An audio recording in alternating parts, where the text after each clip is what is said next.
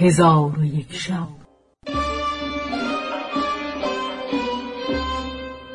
چون شب 243 برآمد،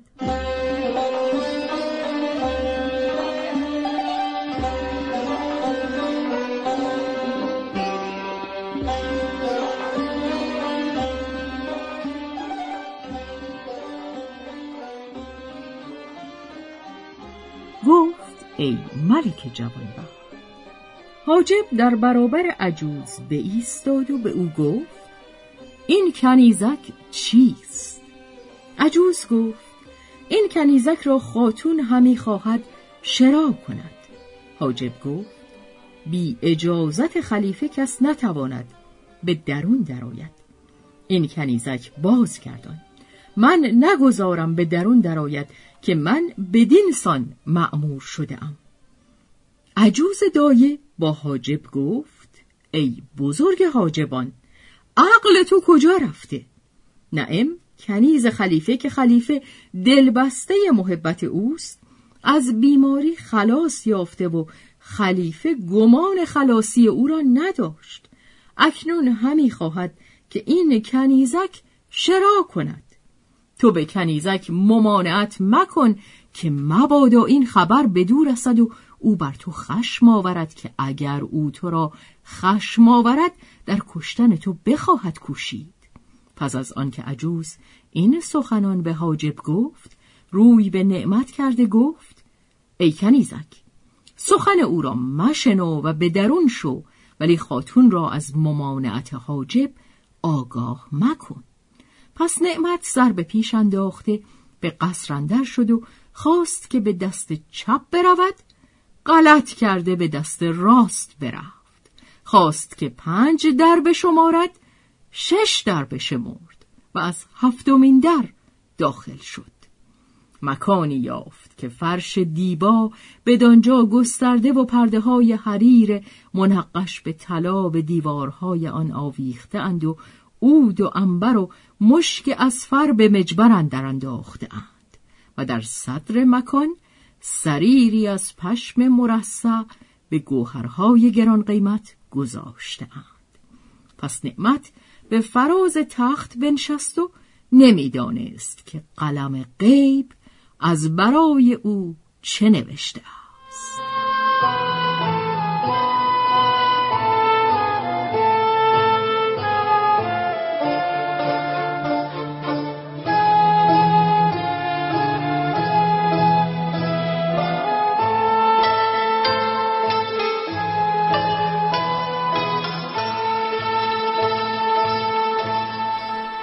در آن هنگام که او نشسته و در کار خود متفکر بود، خواهر خلیفه با کنیزکان خود درآمد.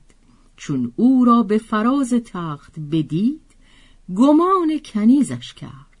پیش رفته گفت ای دخترک، کیستی و چه کار داری و سبب آمدنت به این مکان چیست؟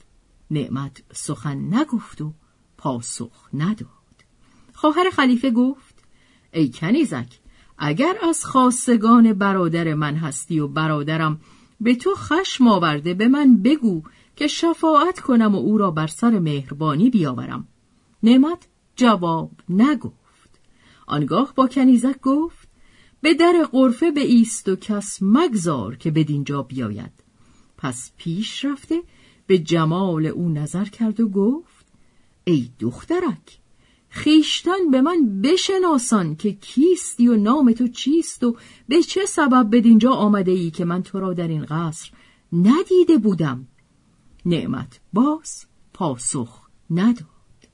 در آن هنگام خواهر خلیفه در غضب شد، دست به سینه نعمت بگذاشت.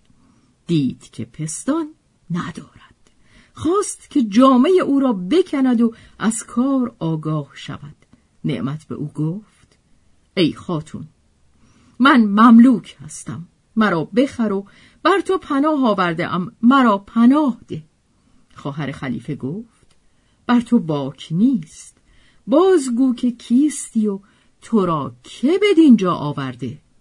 نعمت گفت ای ملکه جهان، من نعمت ابن ربیع کوفی هستم و از برای کنیزک خود نعم خود را به مهلکه انداختم و از جان خود درگذشتم.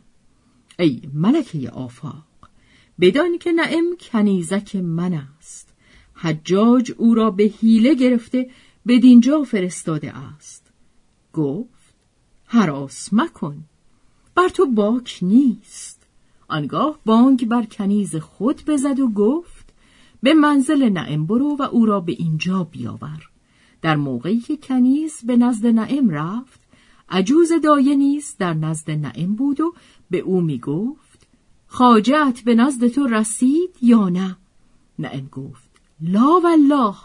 دایه گفت شاید که او به غلط مکان تو را گم کرده و به مکان دیگر رفته باشد. نعم گفت سبحان الله، به هلاکت در افتادیم و از مرگ ما چیزی نمانده.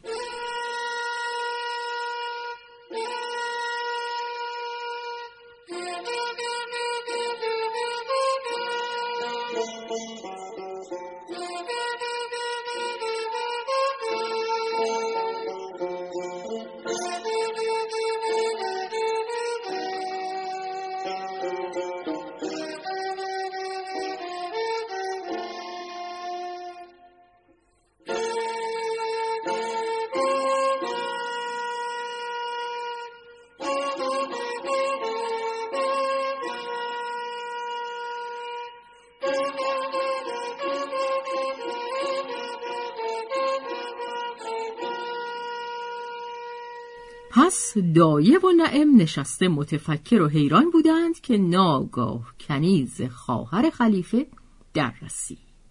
نعم را سلام کرد و به او گفت که خاتون تو را به ضیافت همی خواهد. نعم گفت سمعا و طاعتا. دایه گفت خواجه تو اگر در نزد خواهر خلیفه باشد، پرده ها پاره خواهد شد.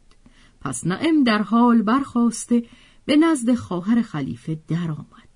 خواهر خلیفه به او گفت این است خواجه تو که در نزد من نشسته؟ گویا به غلط در این مکان آمده و بر تو و او خوف و بیم نیست. چون نعم این سخن بشنید، مطمئن و آسوده گشت و به سوی نعمت برفت و نعمت نیز بر پای خاست. چون قصه به دینجا رسید، بامداد شد و شهرزاد لب از داستان فرو بست.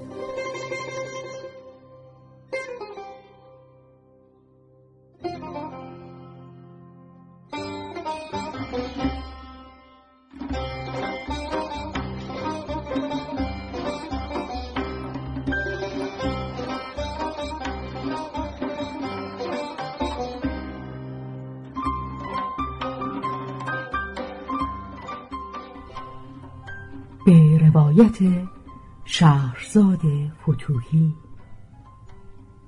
تنظیم از مجتبی میرسمیعی.